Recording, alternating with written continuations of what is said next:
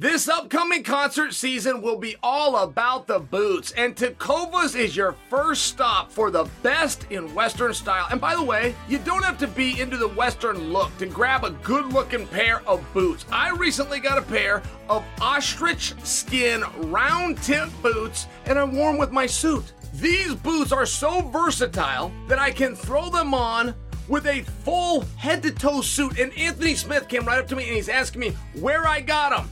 Well, I told him the only place to get them, Tecovas. And they have a seasonal limited edition offering. It's right now, this spring and summer, including men's and women's boots, apparel, hats, accessory, and more. My wife just surprised me with the ostrich wallet and a belt for my birthday, in case you've seen me. I feel like I look pretty sharp in it. I truly do, and Tecovas has first wear comfort with little to no break-in period. It's hard to find this level of comfort paired with this level of style. Plus, their direct-to-consumer pricing keeps value on your feet and money in your pocket. Stop by your local Tecovas store, have a complimentary beverage or two, and shop for new styles. The smell of fresh leather and a friendly staff are at your service. Many stores even have leather custom branding to make your boots truly personalized. And with regular live music and events, there's no in-store experience quite like it. If you can't make it into the store, just visit Tecovas dot com. That's T E C O V A S dot com. They offer free shipping on all boots, as well as free returns and exchanges, and they ship right to your door. Go to Tecovas dot com and find your favorite pair of boots today. And the only thing that would have made this piece better, I didn't plan to make it, but the only thing that would have made it better is if I would have brought my Rolex today, shown it to you, and told you I was the one that robbed Ciryl.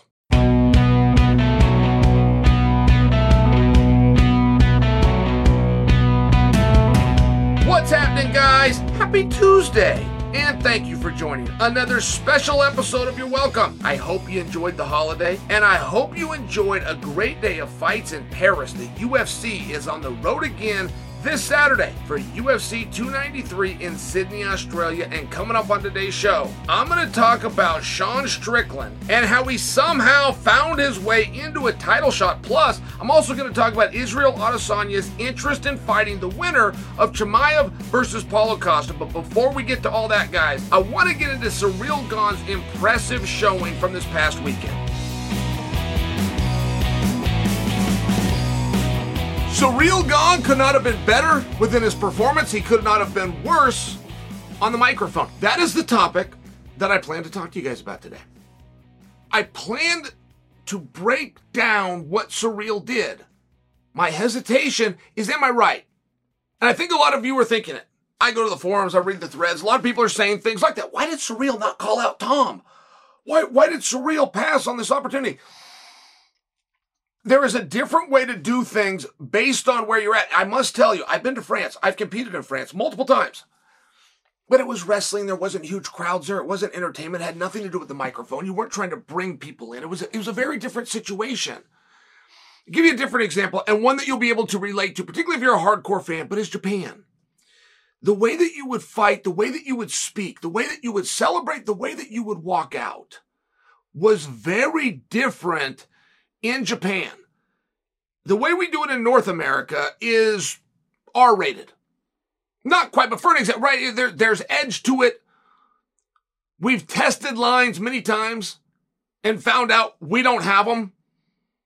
You can go in what direction you want. You can bring in politics, you can bring in swear words, just by example.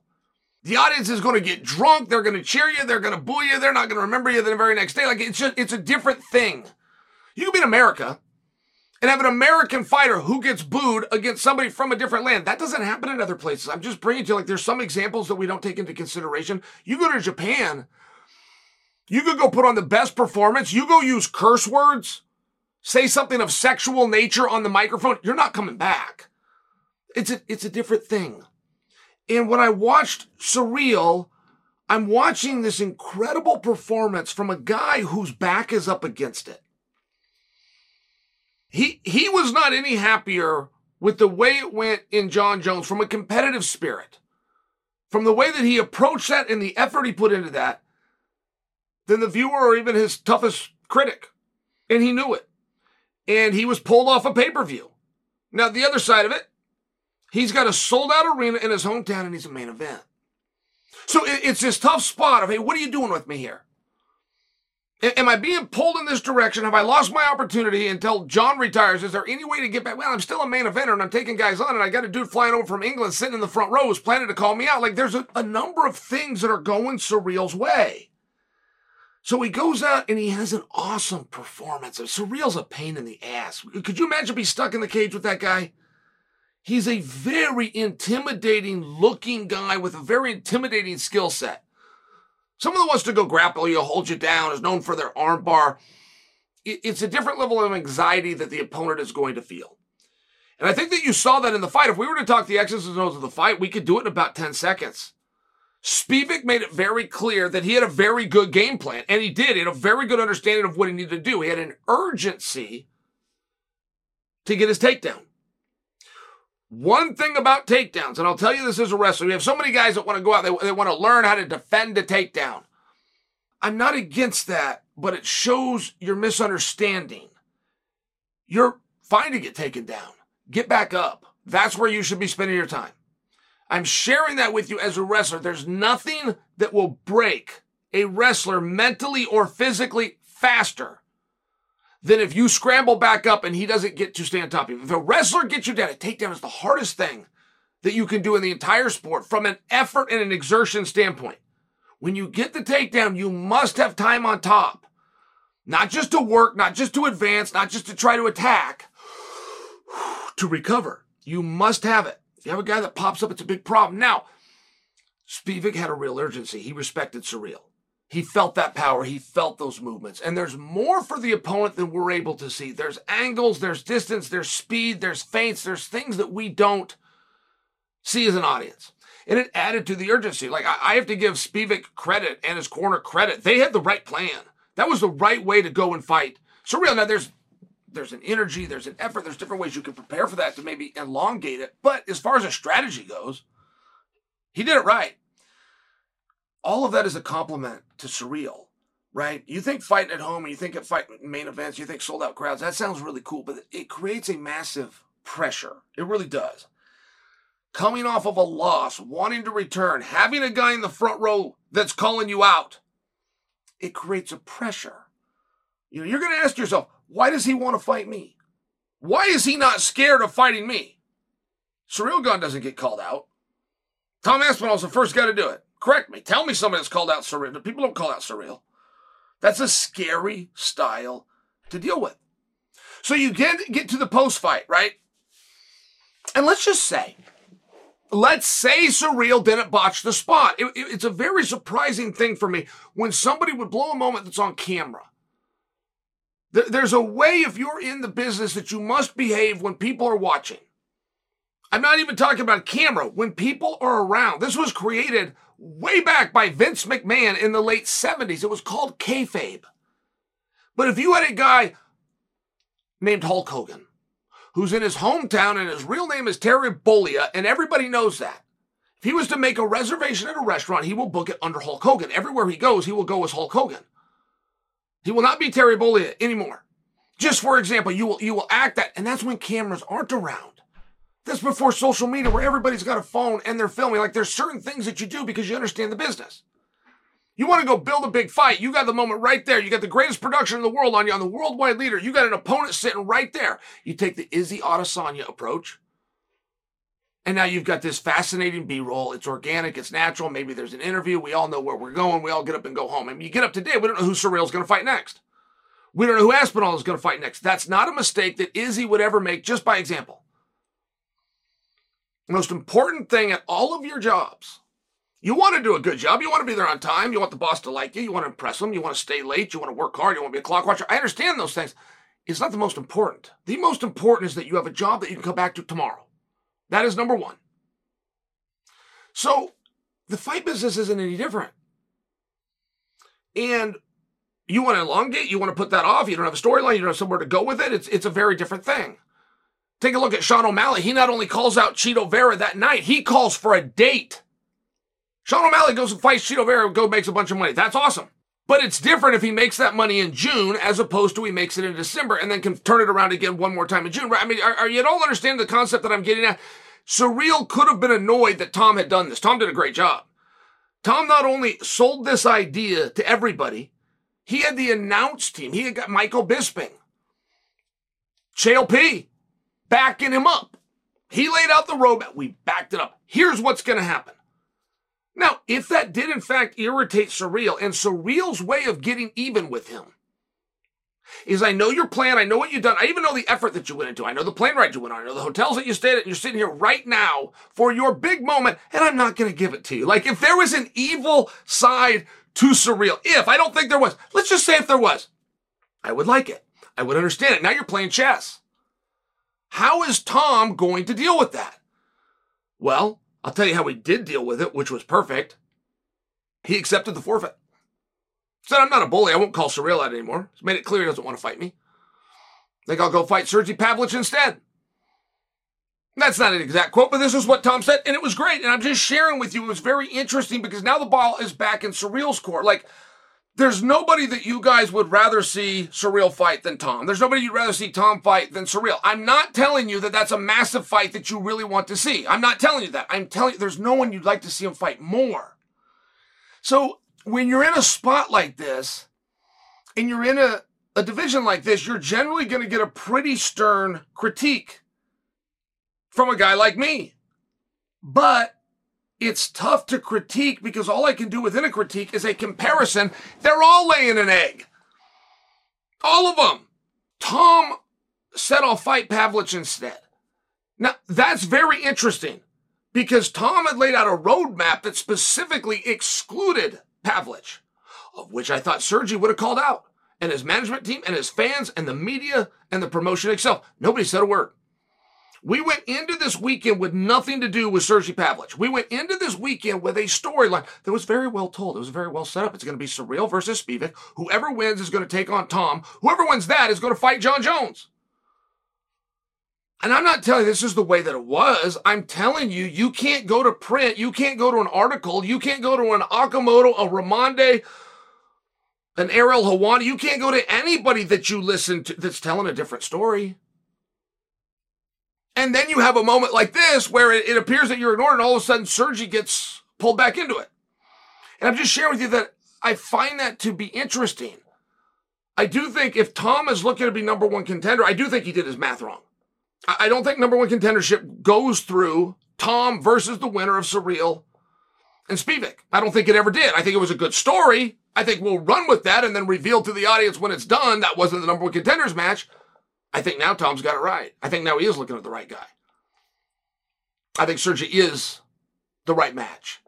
And I think he should go for it for a number of reasons. I think he should go for it because if what we're being told turns out to be true, that ends up being a world title fight. Are you guys aware of that? I mean, it's that big of a deal that he goes and gets that fight. If what we're being told is true, which was by Jon Jones just over the weekend, that this fight with Stipe is going to be the last one.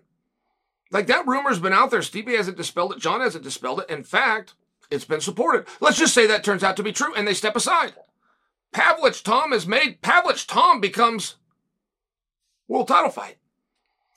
So I, I like the direction that we're going. I, I don't know how Tom could go to all this effort and all this work. I mean, Tom Aspinall really built this fight. He really did. The outcome of Ciryl versus Spivak did not matter until Tom made it matter. All of a sudden, Tom tells us what's going to be next. He flies out there. He looks great. He sits in the crowd. He does media. I mean, Tom did everything right. And I think he's still right to attempt to carve that out and find himself opposite Pavlich.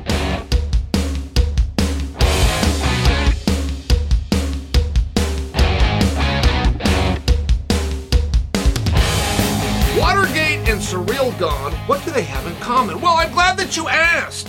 Here's what happened. Ciryl got robbed over the weekend. Oh, by the way, he got robbed while he was fighting. Now, I don't make light of this. This is a terrible story. But I hear this story in conjunction when I just got done watching this documentary on Watergate, and they decided to break in and do the Watergate thing when Joe Frazier was fighting Muhammad Ali. because they knew the whole nation was captivated by it. And the way you used to watch fight back then was over a transistor radio. You'd sit around a radio. There wasn't pay-per-view and closed caption and some of these things like that. So everybody, you'd get together with somebody that had a radio and listen to these feeds. And they were right. They walked the streets and the streets were empty. Police, everybody had their head in somewhere watching a bar. So Ciryl goes out and fights. He fights in his hometown, sold out arena. Everybody knows. Everybody knows that Ciryl Gane is going to be at this place at this time. And somebody went and robbed him. It could have been a coincidence, sure, but is that the guy that you rob? Like, it's just one of these really interesting things. Like, there, there seems like some guys that if you're in the burglary business and you vetted them, you vetted them enough to put a plan together to know where they're going to be.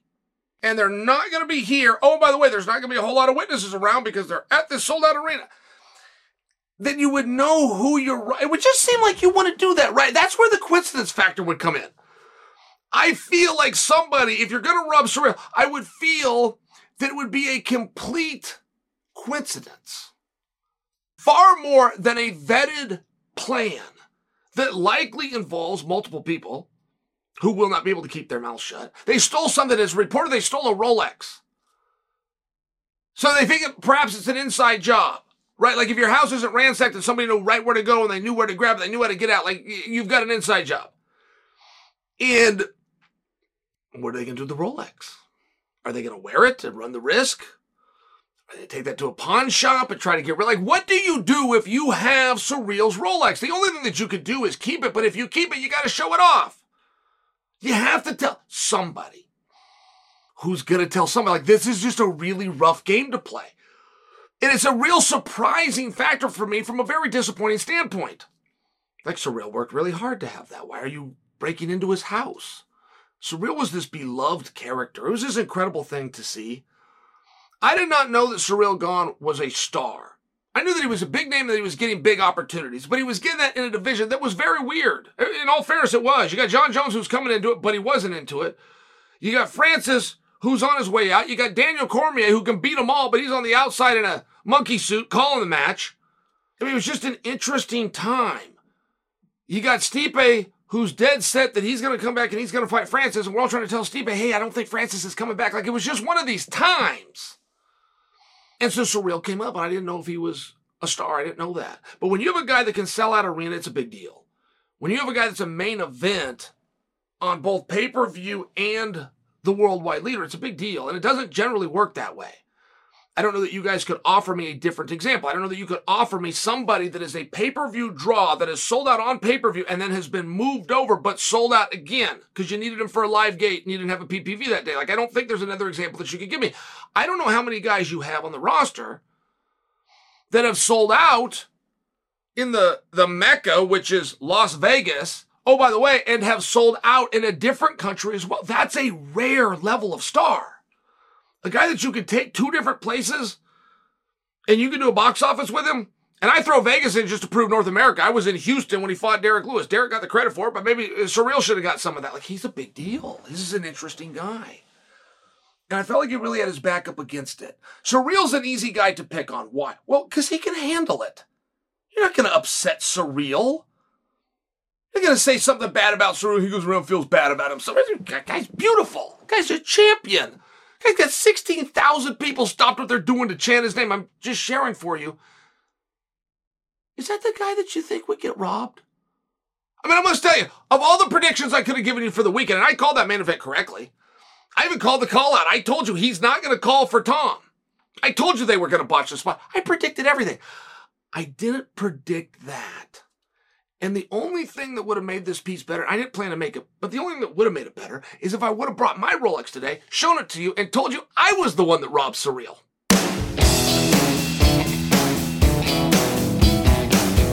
Have you guys ever wondered how your personal data shows up on the internet?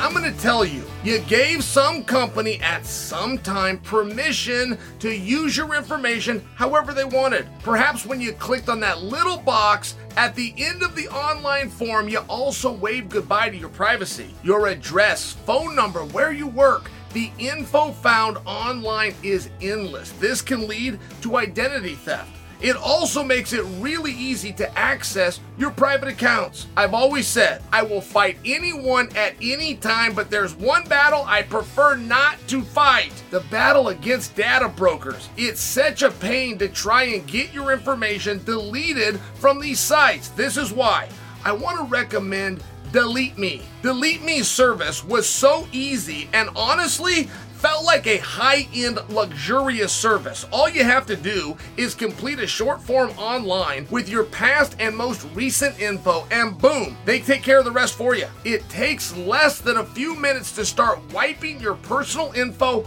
off the internet. It's not just one and done either. DeleteMe will do a new search every quarter to make sure your information has not reappeared. It's like your own personal data concierge. Don't fight this battle on your own. Let DeleteMe go to battle for you right now. Get twenty percent off your DeleteMe plan when you go join DeleteMe dot com slash Chael and you use the promo code Chael. The only way to get twenty percent off is to join DeleteMe dot com slash Chael and enter the promo code Chael at checkout. That's www. Join DeleteMe dot com slash Chael. Make sure you use the promo code Chael for twenty percent off. Keep your personal data to yourself.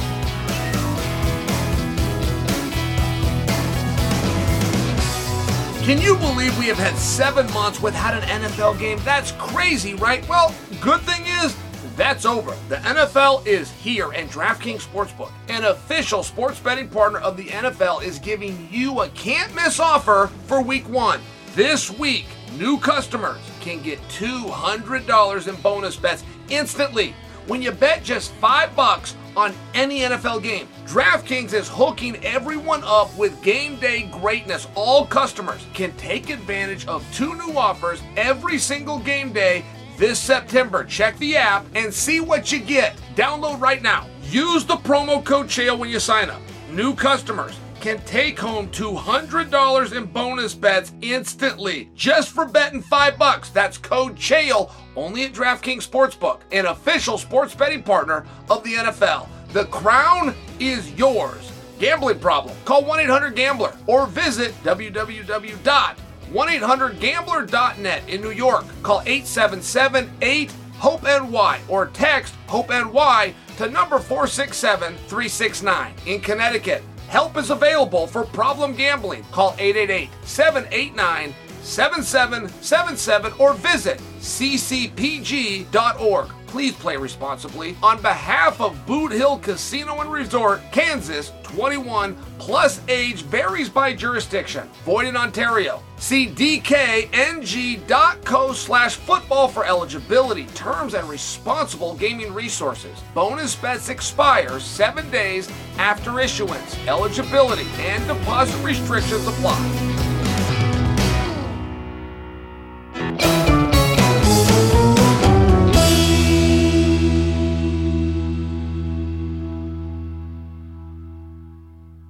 Would you guys agree with me? Sean Strickland is the most unlikely U F C title challenger ever. Now, I'm not saying undeserving. That's a, that's a very different word. I'm saying unlikely.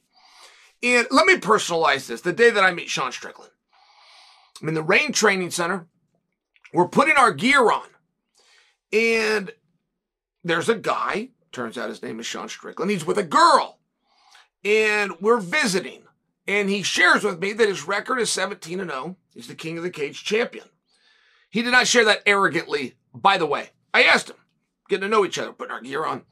But he said this, and he's twenty-one years old. Like, to be seventeen and oh and twenty-one has massive math problems. You can't start fighting until you're eighteen. And by the way, it is really hard to find a fight. Like, that's a hard thing to do. There's a strategy in that. Maybe you know the right people or your coaches. I mean, there's ways to do it. But you're up late, you're emailing, you're finding contacts, you're asking so-and-so for a number, you're badgering them. It's, it's just hard to get matches. You can't fight until you're eighteen. He was twenty-one when I met him. So you're talking about doing six fights a year. Not to mention, I'm a huge fan. I know everybody. I read about everybody. You could be in King of the Cage. You could be anywhere. If you're seventeen and oh, I'm going to know who you are. And I let the story go because he's with the girl, right? So I'm, you know, I'm, I'm letting it slide. We get out on the mat. start working out. By the time that practice was over, I didn't know if he was seventeen and oh. But I know if he had seventeen fights, he was seventeen and oh. He was, he was really good. And not only was Sean extremely good, but there was an attitude as well. I, I can remember how I would drag into those practices. It was a discipline. My motivation was long gone, but I could operate on discipline. And there would even be a process, right? There would be cold water in the face to wake up a little bit, a shot of espresso on the way. There was like a way to force yourself onto that mat, particularly for the second workout of the day. This guy was happy, man. He was beaming. You could see it in his eye. He was having fun out there. He was encouraging. He was a great teammate, and he was a very skilled fighter. And where that gets to be even more rare, right? When I'm talking about unlikely, I don't know his background. And I don't mean that he came through King of the Cage or that he had seventeen fights. I mean, I don't know if he wrestled in high school. I don't know if he was a karate guy when he was a young man or his dad was a martial artist and they worked out in the living room. I don't know. I don't know who his trainer was. I know what gym we were at, but I don't think he had individual coaches. I don't think he was doing like mitt workouts and getting some private advice and had somebody really breaking him down and sharing just exclusively with him. I don't, I don't think he did. I don't know that he has that today. As a matter of fact, I know that he's in Las Vegas. I know he trains his ass off, but I also know that he's a coach. I don't know who's coaching him. I know he coaches and is in charge of a number of other people. Like, this is very unlikely. Okay, great. Breaks into the U F C. Now, a guy that wins seventeen fights, however you did and wherever you did it, should be given his chance at some point. So he does this at one hundred seventy pounds. I don't have the foggiest idea how he made one hundred seventy pounds, but he has a five and three record. Bought some tough guys, but he has a five and three record. Now, again, we're tempted to prove the word unlikely. Now, hear me out on this. To change weight classes in the U F C is a very hard thing to do. That is not something that they want done. I mean, they fill divisions. They have contracts. They, they have spots that they need. They, they, they need X amount of people in this weight class, and that's why they signed you to this weight class. If you go and change, you've now dropped the number here and you've added a number here. I mean, it just throws the math off. I'm just sharing with you. It's not really the way that it's done. If you're a star, if you've proven yourself, if you've been around, things like this. Alex Pereira just changed the weight class. But you have a main eventer who sold out Madison Square Garden, who is a world champion. It's, it's, it's a different scenario. And I think that we understand that.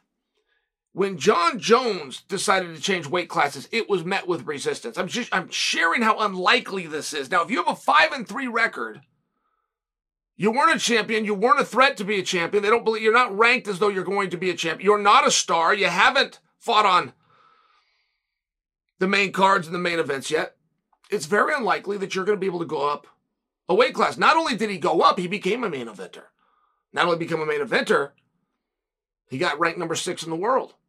He extended an opportunity to a fairly unknown commodity, and that was Alex Pereira. And there was a lot of people that thought Alex could win that fight, but they were kind of a, a little bit more of the hardcore or had kickboxing backgrounds and wanted to hope that he could.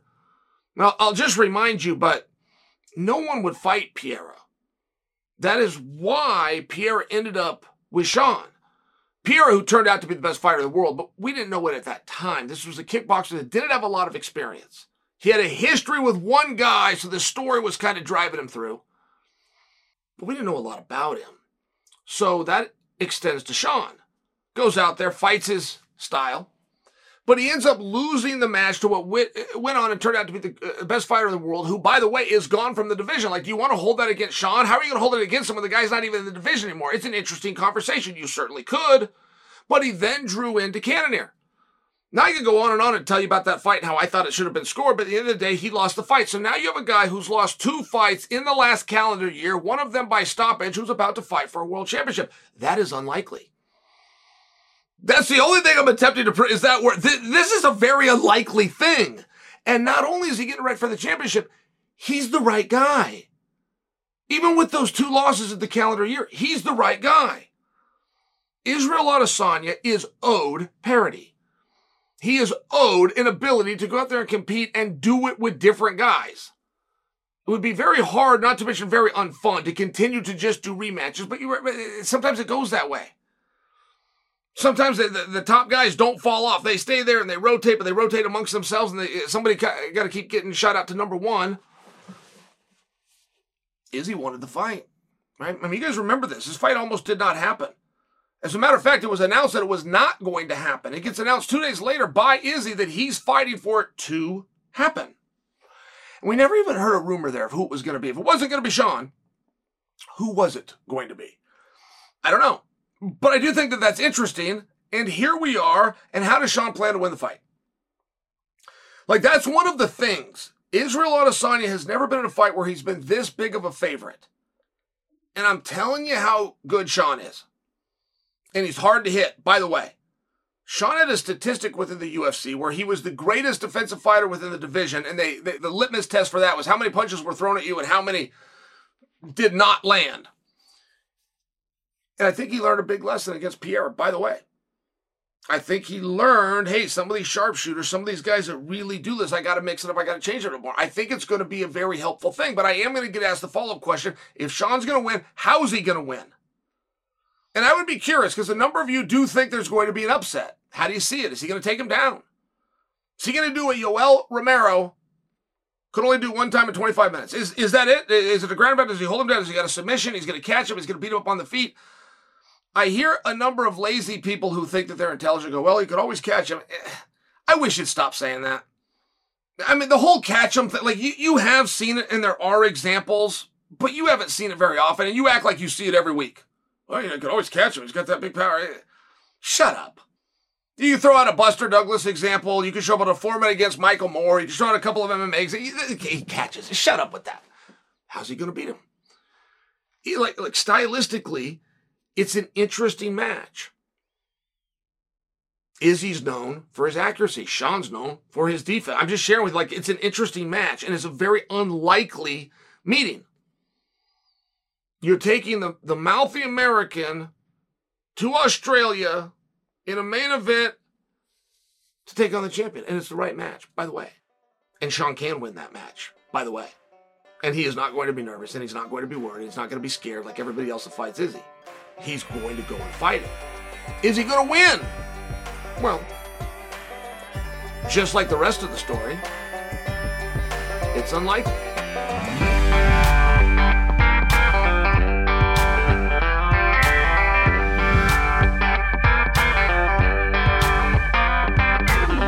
Who is Izzy going to call out after his match with Sean Strickland? Now, it's it's very relevant. It's a built-in piece of the Adesanya story. He has never left the cage without letting us, the audience, know who's next.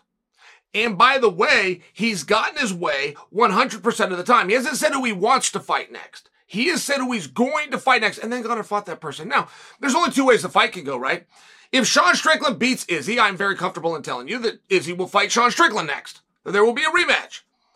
If Izzy wins, it appears that it's going to be Du Plessis or Chimaev should he beat Paulo Costa. And Israel Adesanya spoke about Chimaev in depth, not just saying his name or brushing off, speaking about him as a very potential future opponent for the first time that I have seen last night. And he was warning Chimaev.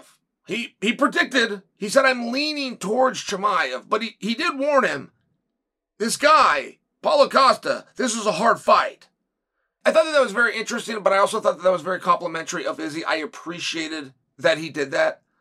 I like when Izzy goes out and, and puts a guy over. It's, it's a rare thing. But I like it and add it to the fight. And, I, and I'm just telling you, when we think it's going to be Du Plessis, make no mistake, there is some marching orders. I mean, Israel has told Du Plessis, you need to be here. Step number one, you need to come here and you need to be here for whatever reason. But he's not joking about that. Like, if he's in the caves that night and he looks out and there's no Du Plessis, who did not do the one thing that Izzy told him you need to do, I don't think he's going to call him out. And the other side of this, right, when you're comparing stories, the other side of this, it would be hard for him to call out Chimaev. I mean, j- just imagine rhetorically what those words would be. I'm going to fight Chimaev next. If he beats Paulo Costa, you, you, you see where it's different? Do you see where it starts to be a problem? Even if he says, I'm going to fight the winner of that fight, you see where it's, it's, it's different? But I'm sharing with you, if Du Plessis isn't there, And therefore, Izzy's not going to call him out, which is my prediction. If Du Plessis doesn't go, I do not believe he's going to be part of the story. You then have a very different spot for Izzy. But I, I would also like to remind you, at least from my perspective, the first time that Izzy said he wanted to fight Du Plessis, I didn't even know those guys had heat. I didn't know they had any story. I did not know that Du Plessis was on the radar or the level of the champion. In fact, when Izzy called him out, as part of the call-out, he said, I'm not even going to say his name. I'm going to drag him through Africa. I had no idea who he's talking about. I thought he was calling for a fight and, he, and was trying to get a location. He was trying to get it in Africa. I had no idea the tie-in, the backstory. I didn't know who he meant. And it took like two days till somebody else smarted me up and told me, oh, he's talking about Du Plessis. So I tell you that story because we have decided it's going to be between Du Plessis and Chimaev. We've decided that. But you have a guy who can create things and bring an interest to things unlike anybody else. And he does it at the right time, which is on the mic when the world's watching. Not later, not on a dot-com, not on some, right there in that moment when emotions are high. So whatever he says, it gets exemplified. And it's an outside the box, but I'm sharing with you. If he gets pissed off and Du Plessis is not there, and he sees it my way, which calling a guy out that's got a fight a month from now is hard, there is a chance that he goes after somebody else. The only reason that these names are here right now is because Izzy brought them here. If Izzy chooses to dismiss them, if he chooses to leave the weight class again and go up, as unlikely as these things might be, he could have his back against the wall. I am fully confident in telling you Izzy's going to follow the Izzy recipe, which is fight, cut a promo, line up what's next, let the whole world know, move forward. I'm fully confident in telling you that. But who's it going to be? And while we have decided it's down to two, there's a very different situation if Du Plessis does not show up. It's hard to not call him out. It's very difficult to call for the winner of a fight that's down the road. Oh, and by the way, I don't mean it for the blue corner. I only mean it for the red corner. It's just hard. It's a hard call out. It's hard to get those words straight. And then what happens? The champion flies to flight on it. He sits in the odds. He comes in the race. It, it just puts everything into a very different spot where I don't know how likely that is. And you might think that that favors Du Plessis, and I agree with you. But if he doesn't show up, I think it's going to be a problem. And I'm not convinced he is going to show up. I haven't heard of it. Tom Aspinall let everybody know where he was going. Travel days tomorrow. Just so you know how fights work. Doesn't matter where the fight is. Recipes to say. Everybody flies in on Tuesday. Is Du Plessis going to be out there? Is he going to be doing interviews? I don't know. We're going to find out very quickly. If he is there, I think he puts himself in a very good position. But I'm sharing for you the whole concept that Izzy's next opponent will either be Chimaev or Du Plessis, and Izzy's going to let us know. We created that concept. There could be another story, and there could be another guy, and there could be another plan. And only Izzy knows.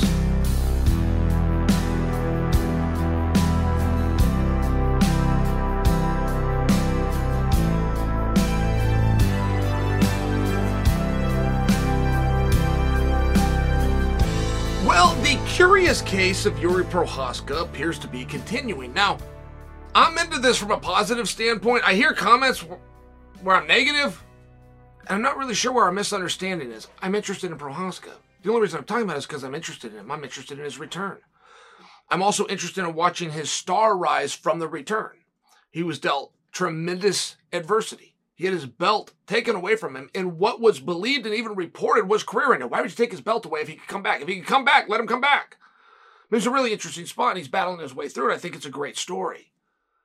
But according to Prochazka, for the first time, like getting information on Prochazka is wildly difficult. Hearing from Prochazka is a very regular thing. Keeps up with social media, gets out there. But the questions that get asked of him just adds to the mystery. I mean, like, for, for example, told that Yuri Prochazka's clear. Told that he's coming back. Told that as we're looking at the card, we should consider for December, Yuri Prochazka, which would likely be against Alex Pereira. I'm in. I have no problem with that. What is different, though? Like, what do you know? What have you been told?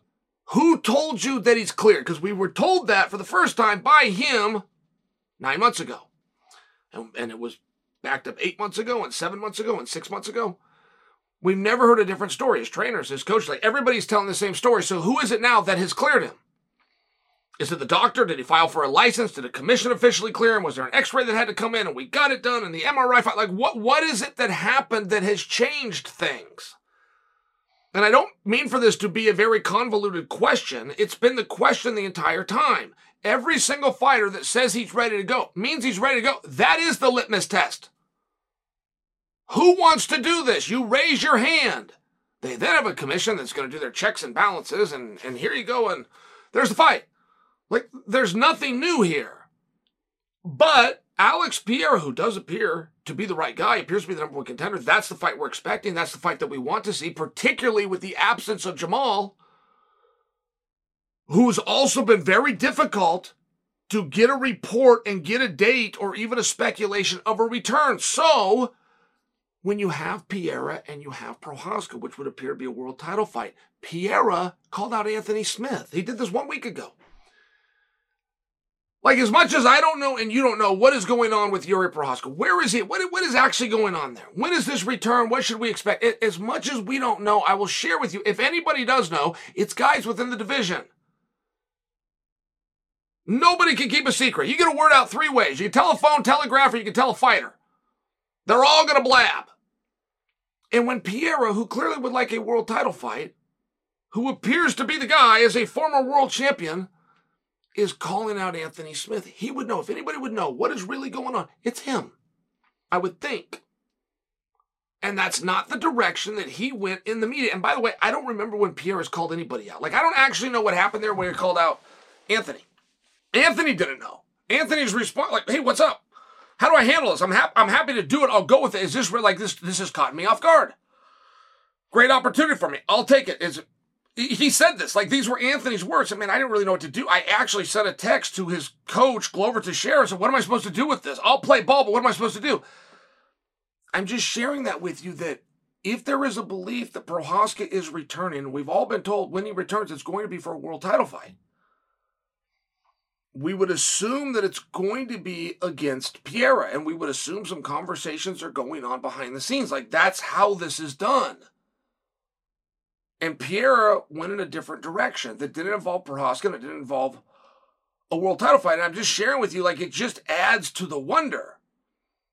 Like, what exactly is happening here?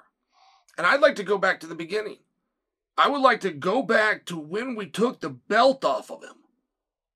When he announces he's hurt, it's within six days. He's off the card. His belt is gone. It's the worst injury that's ever been seen. That's a quote, which would lead you to believe that his career was over. I mean, this was like really devastating news on a human level.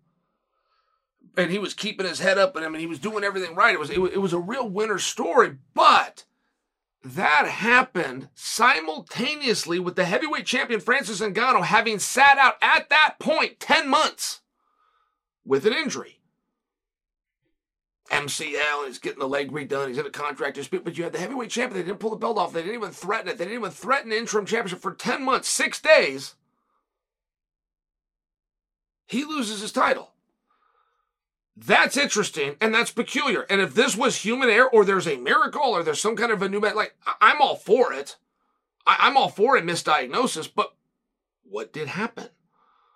I'm very curious about that. And where is the return? And what is the big secret? And what is the delay? And how come his opponent, Alex Pereira, doesn't know? Is he back or is he not back? I, I'm for either one. I'm just not comfortable telling you he's back because we're being told that he's back. We were told that last month and the month before, and we can keep playing that game all the way back to January. So where is Prochazka? And what is the holdup? And if there is a holdup, what is it? What needs to be cleared? Who needs to say, you're okay? Because for the seven hundred sixty-three other guys under contract, they need to say they're okay. That's the answer. Do you want to fight and can you fight? And whatever comes out of your mouth is the answer.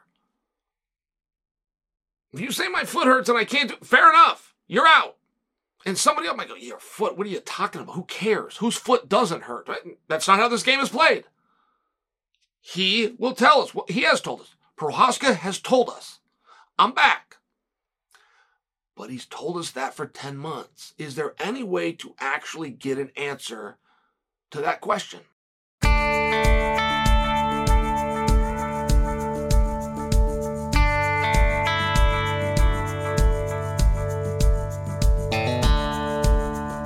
Sean O'Malley's next opponent is going to be Chito Vera. Now, I'm confident in telling you that, and I'm not breaking news for you. I'm confident in telling you that. I don't believe that Aljo is going to get an immediate rematch. I don't believe that Merab is going to get the fight. Now, I like that they're working for it. I like this direction that they're going. He, here's the issue. The December card is the only pay-per-view that's left. And, and there's a very interesting fight going on behind the scenes that I think more people should be talking about. I mean, just, just for example, so you have one pay-per-view that isn't spoken for. You have Conor McGregor claiming he's going to fight Michael Chandler. Now, we can't take Conor's claims for what we used to be able to take the claims for, but I'm just sharing with you, if Conor doesn't get the date, he's going to lose it to somebody else, and he's a very competitive guy. Like, that's an interesting story for me. You have Volkanovski, who has now publicly said he's not going to do the Islam fight next. He's going to stay at one forty-five because the Islam fight would be into next year, two thousand twenty-four, and he wants to fight this year. Okay, great. Well, as you look at the calendar and what's available and what's left, again, it would drive you to the December card. You then have Leon and Colby that are supposed to fight this year and I think are supposed to have that card. I believe that they're penciled in and that just hasn't been announced to us. That's what I think. And out of nowhere, you have Sugar Sean calling for the date. Now, that is extremely relevant. And here's why, okay? Chito's next. Chito's next for a number of reasons. None stronger than the fact that Sean O'Malley says that he's next. Then you have the evidence that Chito, according to many athletic commissions, beat Sean O'Malley. You then have the fact that I believe Chito Vera was the unannounced backup fighter the night that Sean became world champion. I believe the entire reason Chito was put on that card against Pedro Munoz was if something happened in the main event, you could grab him and pull him up. When, when guys do those favors, when guys are put in those positions, they're next. The most relevant thing is you're always going to have a what if, and guys should always be playing that card because things change in this sport fast. So just by example, Chito gets hurt. Do you think Chito's the kind of guy that's going to pass on an opportunity because he's hurt? You could have that debate, but before you have that debate, they don't have a date locked in. And I don't believe that December, even though Sean called for it, is even in the cards. So what, I, what I'm sharing for you is it doesn't appear to me that there's a situation where if Chito got injured and couldn't go when he wanted to go, they don't have a date. I believe they would just move that. There's plenty of competitions. There's plenty of other things that they got to do. I don't believe that there's going to be a scramble that would then create an opportunity. And we see those all the time. We're seeing one this weekend. This is, this is how Sean Strickland at rank number six is going in against Izzy.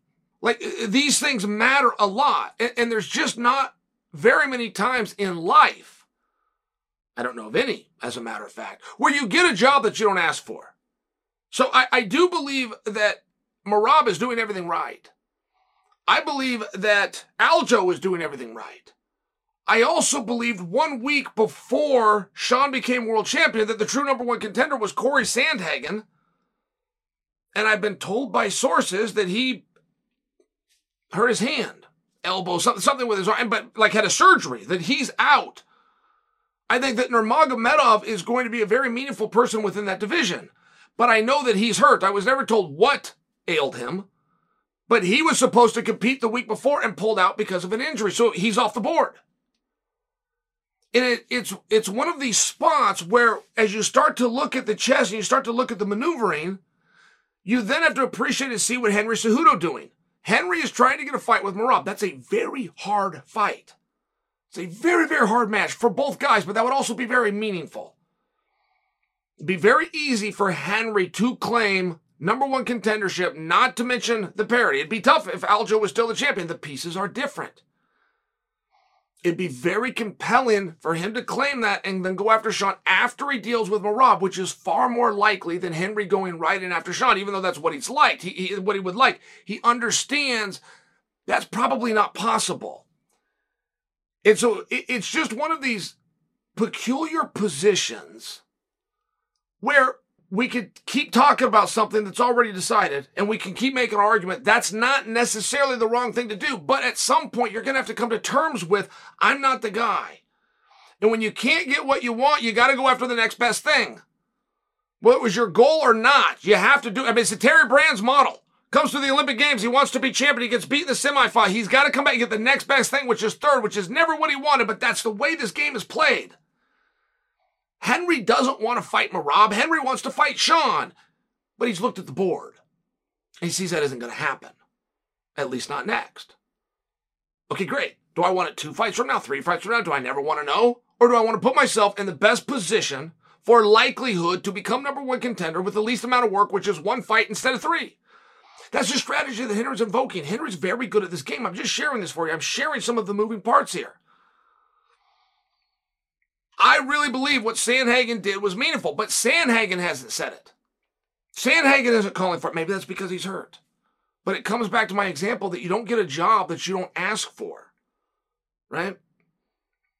I don't know what's up with Nurmagomedov. I don't know. It's been very quiet. I wouldn't even know how to get a hold of him, but I trust something, and he's mending, and he's not claiming, even with his beautiful record, that he's the number one contender. He's well aware, I got work to do. I owed a fight, I'll go and do the fight. You got Merab, he's red hot and angry, and I think that he should be. And I think he's awesome. I just don't think he's going to get in front of Chito, and I think that deal's already been made, by the way. And when you hang on, you want to be backup fighter, like th those are really good positions. They come with high risk, but they come with high reward. This, this scenario is a little bit different because the date hasn't been given. And one of the most interesting battles in M M A right now, which is going on behind the scenes, is the fact that Conor wants on December. Volk says he's doing December. Colby and Leon, to my understanding, have been penciled in for December. And now Sugar Sean, the rising star, has called for the date. One of them's going to get it. How? How are they going to play those cards? How are you going to get it? That's the battle that nobody's speaking about. And that's what's making that card, for me, very interesting right now.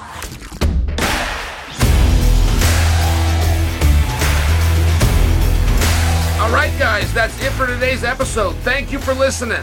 And I do hope you enjoy all the U F C two ninety-three Fight Week coverage. Just remember that the fights are in Australia, and there is a time difference. And I do hope that you come back on Friday for my official predictions. Until then, everybody, I'm Chael Sonnen, and you...